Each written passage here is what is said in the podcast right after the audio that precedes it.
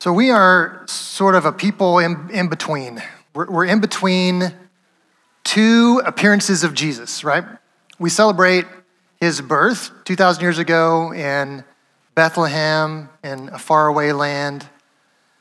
And we look forward to him coming again and making all things new, bringing the absolute rule and reign of the kingdom of God to all who have put their trust in him. But right now we're in the middle.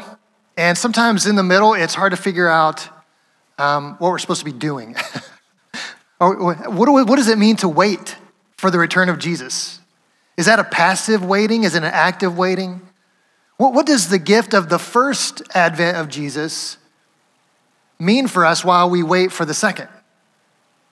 So this is a question I think I want us to answer today. This is kind of part two of our Christmas Eve talk last night, where we did some opening of presents. If you were here, I hope you enjoyed opening presents together. That was fun.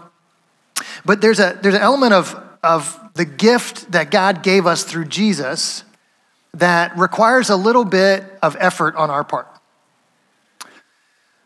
So I think we kind of initially push back against that, like it shouldn't take any work from us to receive what God gives. But think about gift giving. When someone gives you a present wrapped up like this with a nice little bow, do you think, how dare they wrap this up? So I have to do the work of opening this gift. I mean, if it's a gift, they should have just given it to me without any effort required on my part, correct? No, does anyone ever respond that way? No, opening the gift sometimes is the most fun part. In fact, I had the wonderful privilege of seeing Lila June Pollock 2 days ago, as the Pollocks stopped through on their way to Chicago. And they were telling me, Lila, who's not even one, her favorite part is just opening presents. She has no concern about what's inside. She just likes to unwrap things and make a mess. And that'll last for a couple years, probably. But that's part of it, isn't it? The opening is part of it. Now, I'm not a big fan of people who make you do extra work to open a gift. Like my son gave his brother a gift, and he drew a maze on the front of it, and his brother had to complete the maze before he could open the gift. I don't know why we do this. This is a little extra step, you know, but that's how they like to do things. But I think the idea that we have to put forth a little effort to get to the gift that's inside doesn't take any value from the gift, does it? It makes it more of a participation, right? It's not just a one-way thing. I'm not just putting something in your hand. I'm giving you a chance to participate by unwrapping the gift. Sometimes the thought that's put into wrapping a gift demonstrates a great deal of value. Do you guys have anybody in your family who kind of goes overboard on the gift wrapping? Like they do these handmade things, or they draw all over, they make it beautiful, and they kind of, and you're like, I don't even want to tear this paper. It's too beautiful. It's too pretty. I don't want to, let's just leave it like it is. I think that communicates value in some ways. So the gift that we're going to talk about today, the element of the miracle of Jesus that we're going to talk about today, is kind of like this. It's an incredible gift, but it's a participation gift. There's a part for us to play in receiving and opening this gift. And it's something that we learn how to do better and better as we grow and mature in our faith in Jesus. So we're going to talk about that today. We're going to start just by reading through several scriptures in Luke and Acts. And so let me just remind you, Luke and Acts are written by the same author, Luke, and written as kind of part one and part two. So part one, Luke has written to describe the life and ministry of Jesus up through his death and resurrection. And then part two, which we call the book of Acts, or the Acts of the Apostles, tells the story of what happens after the resurrection of Jesus, when he gives the disciples this mission to go and take the gospel throughout Jerusalem and all Judea and Samaria and to the ends of the earth. So I want us to think about these as part one and two from a single author who has a very specific theme in mind. So when we begin in Luke's gospel, with the events surrounding the birth of Jesus, I'm gonna read some excerpts, that's correct, I'm going to expertly read some excerpts, and you're going to read anything that's underlined on the screen expertly as well. This is from Luke 1. Let me set the scene here. So there's this couple named Zechariah and Elizabeth, and they're getting along in years. They've never had a child. They really want one, and Zechariah is a priest who serves at the temple, and on the day that he's serving, an angel shows up to Zechariah. So here's what the angel says. But the angel said to him, "Do not be afraid, Zechariah, your prayer has been heard. Your wife Elizabeth will bear you a son, and you are to call him John. He will be a joy and a delight to you, and many will rejoice because of his birth, for he will be great in the sight of the Lord. He is never to take wine or other fermented drink."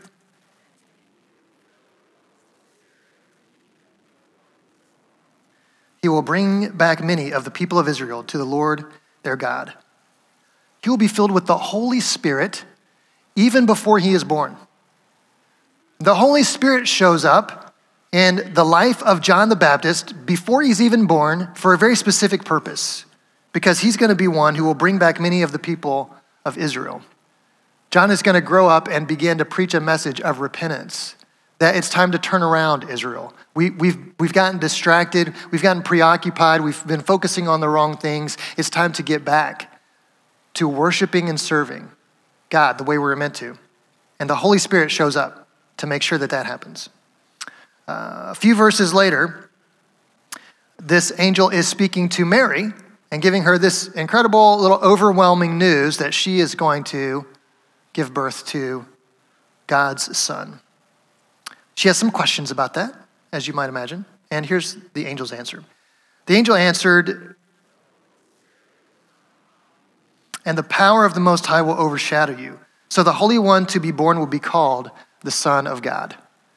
The answer to Mary's questions about how it's possible for her, an unmarried young woman, to give birth to the Son of God is the Holy Spirit.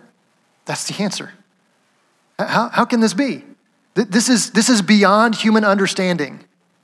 Yes, the Holy Spirit will come upon you for a very specific purpose, to bring about the birth of the Son of God.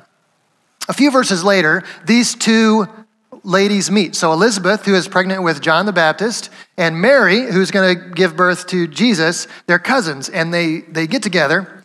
And here's what happens when they get together in verses 41 and 42. When Elizabeth heard Mary's greeting, the baby leaped in her womb, and in a loud voice, she exclaimed, "Blessed are you among women, and blessed is the child you will bear." So the Holy Spirit shows up now in Elizabeth. And what happens? Elizabeth testifies to the truth that Mary is going to give birth to the Messiah. Now, how does she know this? The answer? The Holy Spirit. Are you starting to pick up on a theme? Yeah, it gets better and wilder. Okay? So then John the Baptist is finally born, and this whole time while Elizabeth's been pregnant, his father, Zechariah, has been unable to speak because he had expressed some doubts to the angel, and the angel didn't care for that. And so Zechariah was unable to speak. But then when the baby is born, and Zechariah insists through writing that his name will be John, here's what we see in verse 67. His father,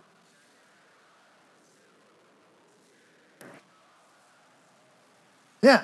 So John is born. The Holy Spirit shows up, and what does Zechariah do? He begins to speak on behalf of God. He begins to say things that God wants people to hear. How is he able to do this? The answer? The Holy Spirit, right?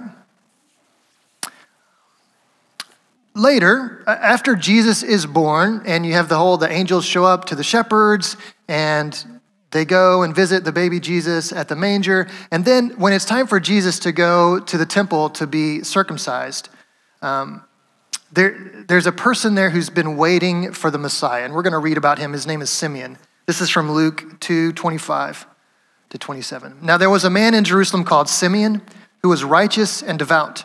He was waiting for the consolation of Israel. It had been revealed to him that he would not die before he had seen the Lord's Messiah. He went into the temple courts. Now, if you're just looking for the Holy Spirit to show up, is Luke trying to hide this? No. Luke is making it really obvious. What is going on? Like, what is who is in charge of the events surrounding the birth of Jesus? The Holy Spirit. And when the Holy Spirit shows up, it's for a specific purpose. Simeon has been waiting for the Messiah. How is he going to know when the Messiah arrives? The answer? The Holy Spirit is going to show up and tell him. And he's going to tell him exactly when to go to the temple so that he won't miss it. And he doesn't miss it. And the thing that he's been waiting for his whole life, he finally gets to experience. Luke goes on to mention the Holy Spirit 15 more times through the Gospel of Luke, the story about the life and teaching of Jesus. And it's really clear, if you watch for the Holy Spirit to show up, that he does often, and it's for a specific purpose, okay? Now, let's move on to the book of Acts. Acts, again, is the story of what happens after the resurrection of Jesus when he sends the disciples out to take the gospel from Jerusalem to Judea and Samaria and to the ends of the earth. So on the day that they're supposed to get this whole thing started, right, is the day of Pentecost. So let's read about the day of Pentecost from Acts 2, 1 through 4. When the day of Pentecost came, they were all together in one place. Suddenly a sound like the blowing of a violent wind came from heaven and filled the whole house where they were sitting. They saw what seemed to be tongues of fire that separated and came to rest on each of them, and began to speak in other tongues as the Spirit enabled them. So again, they're getting ready. There's a whole crowd gathered here. The day of Pentecost is a big celebration day. So there are a lot of Jews from all over the Greek and Roman world have gathered in Jerusalem, and the disciples are there, and they're about to tell everybody about Jesus. And how are they gonna possibly communicate to people from all over the world of a bunch of different languages all gathered in one place and communicate one unified message? How are they gonna do that? The answer is the Holy Spirit shows up so that they're able to testify to who Jesus is and what he's done. So then Peter, we get the record of Peter's sermon. And the idea is that they're all speaking of the gospel, but Peter is the one whose sermon gets recorded. And Peter is going to quote from an Old Testament prophet named Joel. And here's the quotation that Peter chooses to use in this moment. In the last days, God says, your sons and daughters will prophesy. Your young men will see visions. Your old men will dream dreams. Even on my servants, both men and women, and they will prophesy. This is the moment when Peter chooses to use this particular quotation from the prophet Joel. And what does he want the people to know? The Holy Spirit has shown up for a specific purpose so that the sons and daughters will prophesy, will speak on behalf of God, will speak the words of God to anyone who will listen. How are they able to do this? How are they able to know what to say? How are they able to communicate the truth of the gospel for those who may even have never met Jesus? How can they do this? The answer is the Holy Spirit. The Holy Spirit shows up as evidence of the presence of God through the person of Jesus.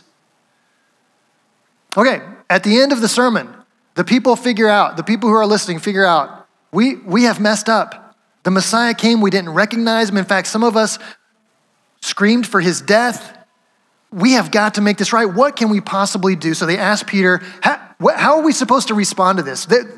The gospel demands a response from me. What is it? What am I supposed to do? So they ask him, and here's Peter's reply. Acts 2:38. Peter replied, repent and be baptized, every one of you, in the name of Jesus Christ, for the forgiveness of your sins. Now, if you're Theophilus, the guy that Luke wrote all of this to, he wrote the Gospel of Luke to this guy named Theophilus, and then part two, the book of Acts, and you get to this point, my guess is he set the scroll down at that moment and had a little time to think to himself. Because think about what he knows about the Holy Spirit so far. The Holy Spirit shows up at certain times for certain people for a specific purpose, and it's always to prepare the way or to show people the truth about Jesus, to provide evidence for the truth that God is present, God is here, his kingdom has come. And now Peter tells this crowd of people that Holy Spirit that has been at work, like in the everything surrounding the birth of Jesus all through his life and ministry, showing up on the day of Pentecost, that Holy Spirit is going to live inside of you. That's an incredible statement. I mean, the way that Luke has built this up and gets to this point, I mean, the reader who's reading this for the first time and been tracking along with this theme and paying attention to what the Holy Spirit is doing has got to be going, now hold on a second. You're telling me that God through the Holy Spirit wants to live inside me? Like, not just fill me up every now and then so that I can prophesy when the moment is right, but he actually wants to come in, move into my heart, and live with me, in me? That is unbelievable. It's unbelievable. It was when Luke wrote it, and it is today. And this is a part of the gift of Jesus that I think requires some participation on our part. How many days go by in your life as someone who is a follower of Jesus where you fail to acknowledge the Holy Spirit alive in you? This incredible gift that shows up for a specific purpose so that human beings, with our limited view, our finite perspective of reality, are able to testify to the infinite God. How is that possible? How are we supposed to be able to fulfill this mission? What's the answer? The Holy Spirit, always. That's the Sunday school answer today. Any question that I ask, the answer is the Holy Spirit, right? Who's going to lunch with you today? The Holy Spirit. Yeah, okay. That made it a little weird. But this is what I want us to understand, is that there is some participation required in opening this gift. God has given us this gift of the Holy Spirit, but it's wrapped up. And how do we know it's wrapped up? Because we sometimes don't know how to access the power of the Holy Spirit inside of us. There are times when we actually even forget that he's here. So there's some participation required on our part. And one of the primary tasks of the Jesus follower is to learn how to listen to and obey the Holy Spirit. That is one of our primary jobs, is to learn how to listen to and obey the Holy Spirit. Now, if that's news to you, then that's my fault. I haven't been teaching that clearly enough.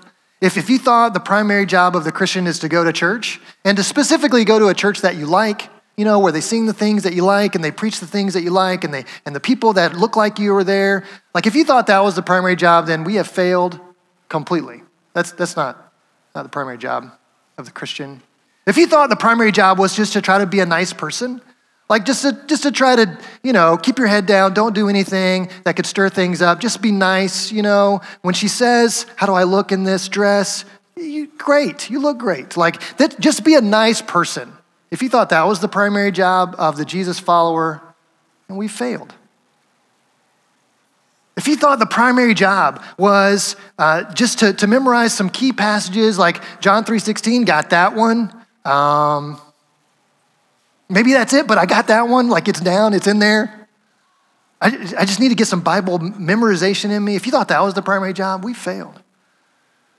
The primary job of the Christian is to live a life that is so convincing to other people that Jesus is real that they have to ask questions about who this Jesus is that we follow. And the only way it's possible for a human being to live that way is the Holy Spirit. So if we don't learn how to open this gift, to listen to and obey the Holy Spirit, we cannot succeed at our primary job. We can't do it on our own. No individual can do it on their own, and no church family can do it on their own. And that is so clear through the book of Acts. So after this point where I got us to in Acts 2, Luke mentions the Holy Spirit in the book of Acts 55 more times in the next 26 chapters. Who's the main character of Acts? The Holy Spirit. Who does all the work to get the gospel from Jerusalem to the Greek and Roman world? The Holy Spirit. Who who is supposed to be the one who guides our lives to reflect the nature and character of Christ to the world around us? Holy Spirit. And some of us just don't even know how to recognize his voice, and we don't know where to get the courage to obey when we do. This has got to be our primary job. So, what I would like to challenge you to do is to embrace this role, and I'll share one more passage. This is one I shared last night as well, because I think it's important for us to acknowledge that we're not alone in doing this, that if we're not good at it, it's not just your fault, it's our fault, and if we get good at it, it's not just because of you, it's because of us, okay? Here's what Paul says to the church in Corinth. He's trying to help them understand their identity as a church. Don't you know that you yourselves are God's temple, and that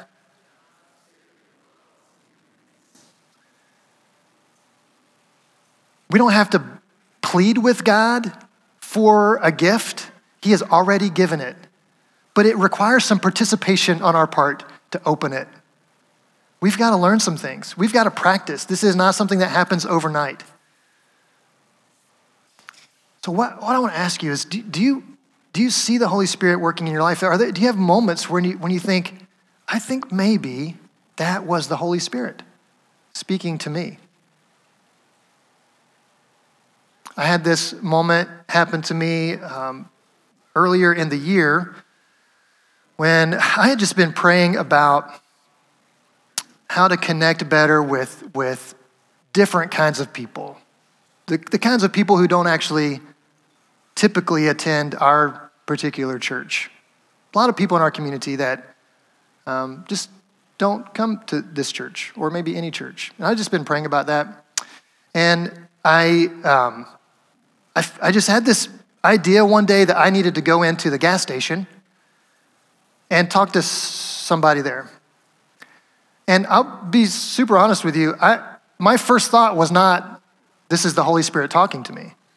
I just thought, well, I'm looking for ideas. Here's an idea. I'll try it. So I went into the gas station, which I hardly ever do because you pay at the pump, right? And unless you need cigarettes or a lottery ticket, I mean, what else is in there? I'm good, right? So I hardly ever go in, but I went in and I'm like, what do I do now? Because it's weird that I'm in here. I should buy something. So I think I bought a Dr. Pepper and some Hostess donuts or something. And I went to the checkout and I just asked the lady who was there, I was like, how are you doing today? And she said, not very good. She said, I think I have a doctor's appointment. I think they're going to tell me I have stomach cancer. And I've got 2 small kids, and I don't know what's going to happen to them. And so I just asked, can I pray with you? And so I prayed with her. And then now I have a reason to go back, right? So I started going in and buying like junk food and just going and talking to her. And found out her diagnosis actually came back clean. She did not have cancer, which she praised God for. She ended up telling her story to somebody else who actually has ended up attending this church here. And her son was baptized this past summer. And so all of this has happened.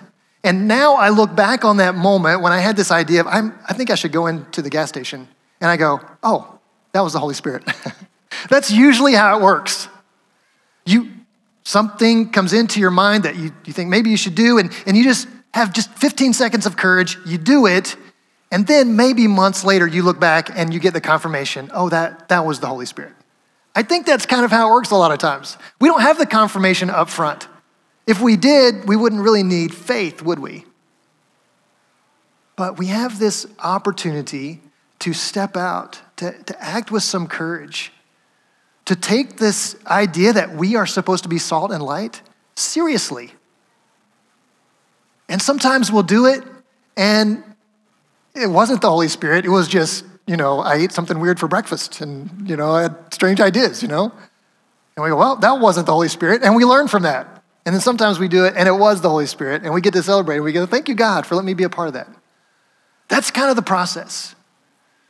But the goal is to learn and grow. The goal is to learn to listen to and obey the Holy Spirit in our lives so that we can be the people that God created us to be the church that God made us to be, and see the kingdom come the way that Jesus commanded us to pray for the kingdom to come. So that's our celebration today. God has given this incredible gift. The Holy Spirit's not in here. He's in you. But imagine, like, God has given us this incredible gift. And what a shame it would be if we just set it down on the coffee table and said, I don't really know how to open that, so I'm glad I have it. We're not going to do that, right? Let's participate with God. Let's learn. Let's do the work. Let's have the courage. Let's talk to other people about their experiences with the Holy Spirit. And let's open this gift every single day and let him lead us into being the people we were made to be. Deal? Okay, great. I'm so glad you guys are here, and I'm glad we get to celebrate. If you'll stand, we'll be dismissed with a word of prayer. Feel free to hang around. It's a little early, so feel free to hang around and chat with people more, vacuum the floors, whatever comes to mind that you need to do. But I hope you have a wonderful Christmas celebration and have some opportunity to tell God thank you for the gifts that he's given you. Let's pray. God, thanks so much for the time together today, just for being so thoughtful in the way that you give, for inviting us to participate with you in the work that you're doing in us and in the people around us. Our prayer, God, is that we would just be faithful, we would be persistent, we would put in the work, and we would get to see the fruit of the Holy Spirit at work in us and in our church family. We celebrate Jesus today and this incredible gift that's made possible because of him. In his name we pray, amen.